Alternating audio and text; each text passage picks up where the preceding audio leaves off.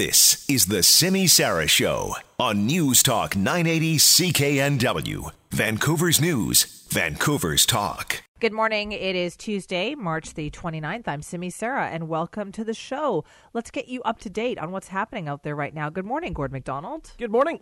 Now, I did not know that there was an award as dubious as this one, but apparently there is. The award for most expensive gas in North America goes to us. The buck fifteen uh, point. You're well ahead of the uh, runner-up as far as the West Coast is concerned. That'd be Los Angeles. There, they're paying uh, about a buck a liter if you want to uh, convert it. Okay, that's a lot for Los Angeles too. A dollar a liter because that's a car city. You cannot make your way around Los Angeles without a car. Gord, but why? Why is this happening to us? Well, that was Dan McTeague of GasBuddy.com. Uh, several reasons. One is we depend on American refineries in this part of uh, British Columbia, in this part of Canada. Uh, we don't uh, access the refineries from Alberta or back east nearly as much as we do the refineries, for instance, in Washington state. Uh, Americans are driving more, uh, so they're putting on more demand for uh, gas products. Their economy is strengthening.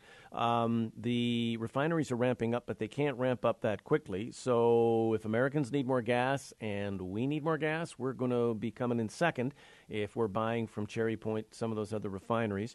Um, that's the, the fundamental reason. Uh, so demand is up, and the American companies will supply the Americans first, and uh, so our gas becomes more expensive. Uh, supply and demand. You know, I, I'm sure just like you and just like many people out there, Gord, I'm so tired of the excuses that we hear from the gas companies on this one, too.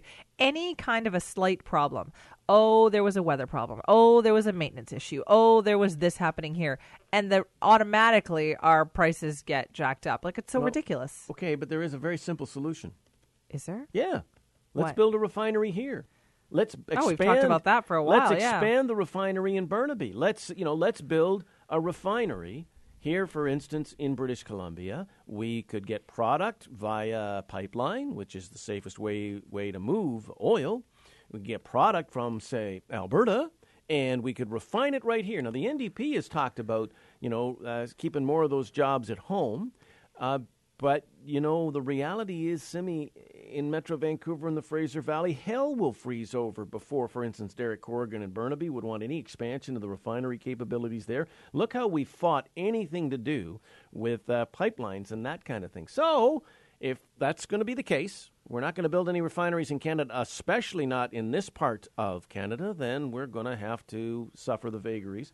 We also have, you know, I think 11 cents right now is I think it's the Metro Vancouver Regional District adds 11 cents to the price of a liter of gasoline for all the good stuff that government does. I know. So- the thing is, here we're, we're complaining because it's what a a dollar fifteen a liter right now, and we know it's been much higher than this. I mean, it wasn't that Well- long ago we were doing it close to a dollar fifty a liter too, right? So Well, the pain's the pain's gonna. Uh, Dan was uh, telling Fiona Forbes, uh, Forbes last night uh, in for Drex Live that the pain could get worse Thursday. so Thursday afternoon. Normally it's Wednesday afternoon at 1.30 Yeah. our time, but because of the holiday, it's going to be Thursday afternoon. 1.30 is kind of when they set the American wholesale prices. Yada yada yada. And so Dan will be watching it, and he thinks we could very well have a five cent per liter increase by Thursday night. whatever happened with David Black's refinery proposal for the Upper Coast there? Remember that? Yeah. And he's still, I know he's still pushing it. I'm just still looking at a story. I'm looking at a story here from just last November, actually. Uh, that's this was in the Financial Post that shows him still trying to push this plan to build a 22 billion dollar refinery on the coast of BC, and he's still pushing it. And you mentioned refinery, Gordon. I've never seen in my lifetime anybody try as hard as David Black has to kind of get something uh, built here. So we'll have to check in with him actually in the near future and find out how that process is going. What, but Simi, remember that either you've got to have ships, rail cars, or pipelines that would bring the raw material Yeah. to the refinery, and then you've got to have ships, pipelines, uh, or um, rail cars that would take the finished product down here to the gas station. Yeah. So Can't have everything, I guess, is what you're saying. You know, do people here? Uh, we got one down in Burnaby. Or, you know, people further up the coast want that. Well, you know, in the previous debates, we've said, hell No no, hell no to pipelines. So, how are we going to build a refinery?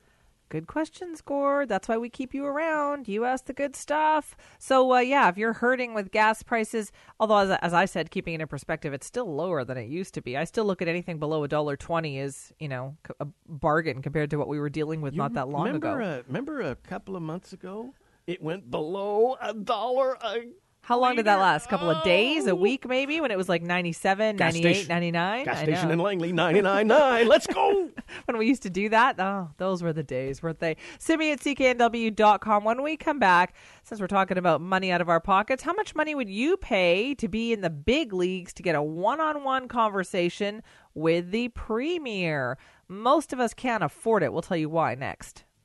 Well, what's happening right now is that there is a lot of discussion of how much money it takes to have a few words with the premier, it looks like. And Gord, seems to me the price has gone up over the last couple of years. Gary Mason Globe Mail article pointing out a recent dinner hosted by SFU Chancellor Anne Giardini. Ten guests paid ten grand each to mingle with Ms. Clark, later sit down for a multi-course dinner.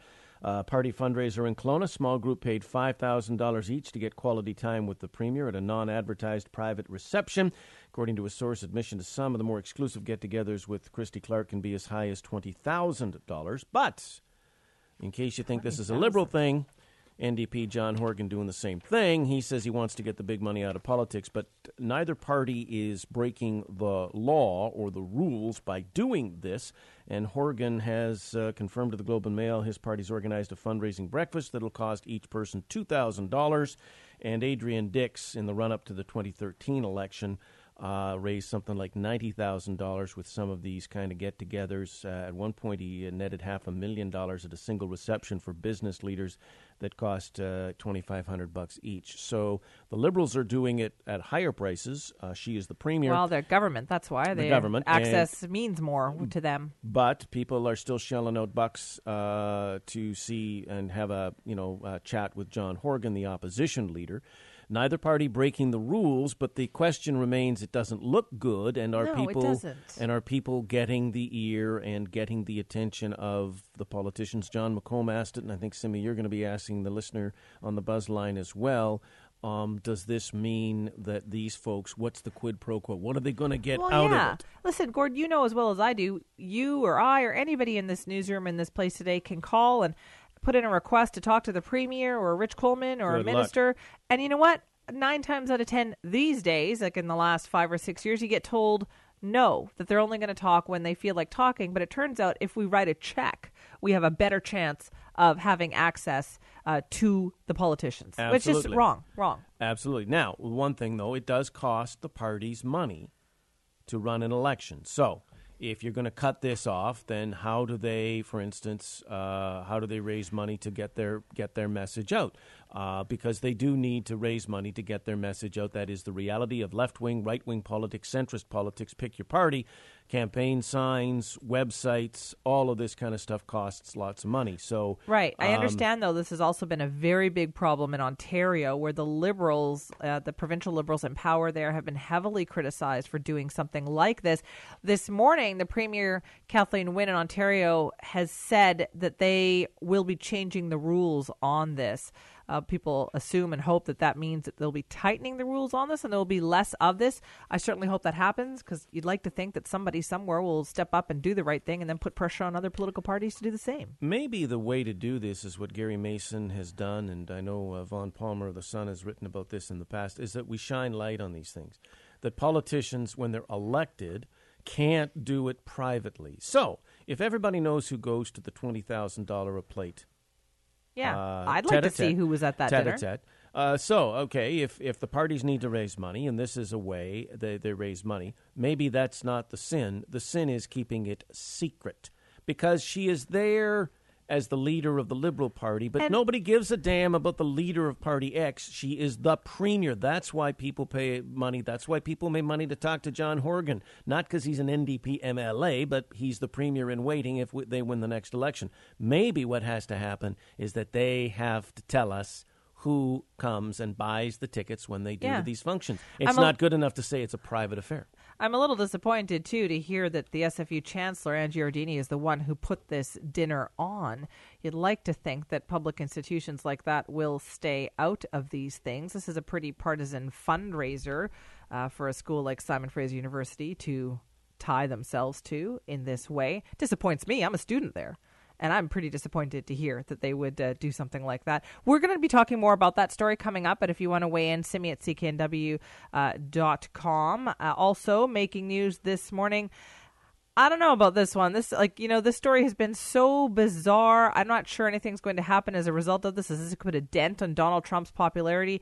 But his campaign manager has actually been charged with battery this morning. Yeah, this is uh, Corey Lewandowski. Um, it, it's charged with simple battery, simple assault, stemming from an altercation with the Breitbart News reporter Michelle Fields. She was uh, working for Breitbart at the time and uh, she was walking along and uh, walked up to Trump to ask him a question at an event, and Lewandowski grabbed her and pulled her back.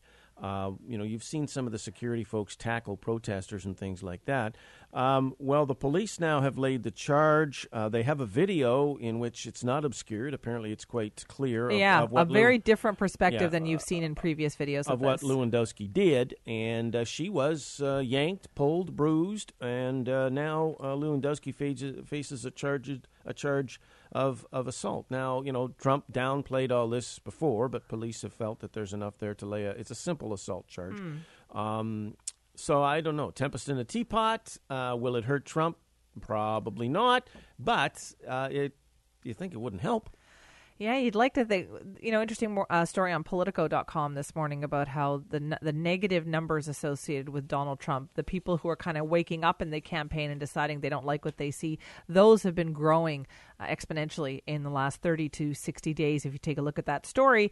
And yeah, this this isn't going to help, especially since the statement coming from Donald Trump's camp this morning is that he is completely innocent and will fight these charges and that's all there is to it. Nothing else is going to change. So Which okay, which is fine, Simi, until such time. Uh, two weeks later, two months later, long after the election, Lewandowski gets up and pleads guilty. Yeah. Because- and that's the thing. Gord's because- got an excellent point on that Uh, too, because after the spotlight is gone, something happens. What happens then? And well, I, I, there's a soccer player in England playing in the richest league in the world for Sunderland, young guy, mid twenties. Uh, got charged with uh, sexually touching a young girl. I've been following this story. He pleaded not guilty. The team, after two weeks, suspended him, brought him back after much public criticism, saying he pleaded not guilty, innocent till proven guilty. Right? He then goes into court a month or two later, mid-season. He pleads guilty. Well, the president of the soccer club has had to quit. His career is over. He's going to prison for ten years. I think Yeah. it's ten years. He's going to prison he was grooming this girl. There were He- text messages. There he was oh. pleaded guilty. So the club is looking like a fool Because they believed him. They believed that oh, you know, and then he gets up in court and, and without a trial pleads guilty. So uh, so it so again you have to be very careful. Yeah, when Very- we that's my defend. Lewandowski, I've always yeah. said that. I've always said that is you never really know with people. Like, be careful, be careful, be careful, because you can never really tell uh, the- what people are uh, like. This crime is no different. Okay, I mean, sorry, it's much different, much different than the English case. But But it's a principle. You're talking about make coming out and defending somebody when you're right at the beginning of the process. Be careful what you're saying out there. Uh, we'll talk more about that too. We'll have more coming up right after this. All right, a couple more stories to get through about what's going on right now. We were talking about paying to get access to the premier. Well, I'm sure the parents of a teenager who died in MCFD would love to be able to have some FaceTime with the premier to talk about what happened to their son, but instead they're being forced to sue.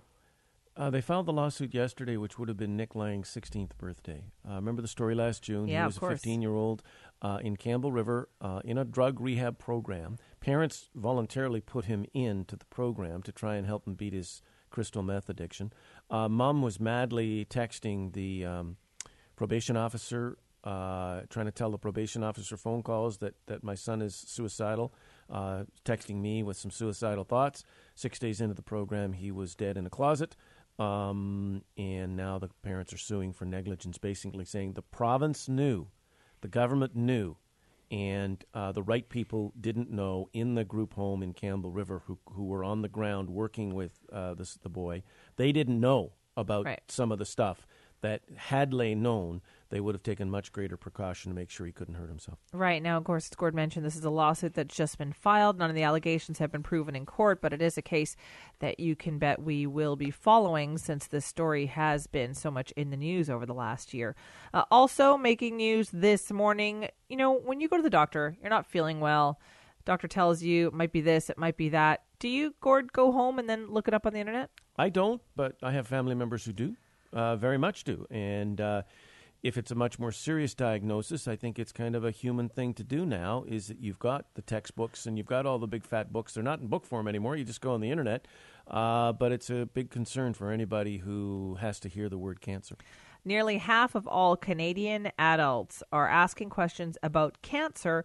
Most of those turned first to the internet for information. And that, of course, you get caught in that kind of vortex of information and bad news and all of that, and it leaves them confused, overwhelmed, and stressed out. That's according to a new survey commissioned by the Canadian And- Cancer Society. You're looking for information, and then it's like, be careful what you ask for. The Canadian Cancer Society and the BC Cancer Agency spend a ton of effort to try and help people navigate to get proper information, appropriate information that doesn't scare the crap out of them. Um, go to your pharmacist, Simi, when you pick up your next prescription. You know that just about everything in your medicine cabinet will kill you. Like if you ever go through all of the well, just look um, at those ads for drugs on yeah, the TV. uh, that they, how long they spend telling you all the side effects. The side effects, yeah. If you ever go to the side effects, that in a small Don't number of read people, them. oh my Yeah. goodness, it'll scare the daylights out of you. And you throw in the word cancer, it's an even bigger concern that can get people more upset and more uptight than they need to be. But you know, the Cancer Society and the Cancer Agency are working really hard to try and help you avoid that if you use them. Right, but I think there is kind of a void of information there that needs to be filled for people. Gord, thank you very much for that. I've certainly experienced that in my family where they feel like they have no choice. They can't get a hold of their doctor anytime they have a question. They got to go somewhere for more information. If that resonates with you, let me know. Simi at cknw.com. We have a lot to talk about on the show today. Coming up next, though, we're going to dive more into this paying for access to politicians. This is News Talk 980 CKNW, Vancouver's News, Vancouver's Talk.